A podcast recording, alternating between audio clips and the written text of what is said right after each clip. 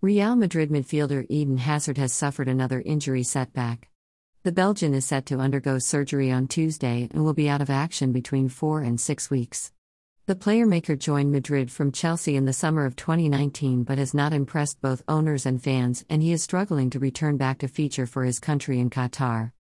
His future in Madrid is shaky as the club is looking for means to offload him. Madrid are presently weighing up a move for Paris Saint Germain, Kylian Mbappe, and Dortmund, Erling Haaland this summer transfer market, a move that may put Hazard's role in doubt. Hazard has played 26% of Madrid's La Liga minutes this term.